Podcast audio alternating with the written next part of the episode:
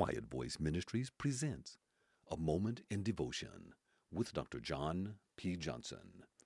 Proverbs chapter 1, verse 1 through 7.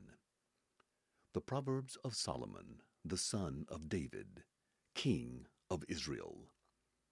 To know wisdom and instructions, to perceive the words of understanding, to receive the instruction of wisdom, justice, judgment, and equity, to give prudence to the simple, to the young man knowledge and discretion.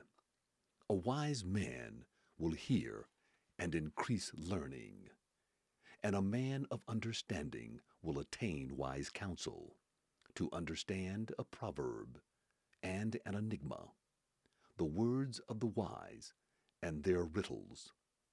The fear of the Lord is the beginning of knowledge, but fools despise wisdom and instructions.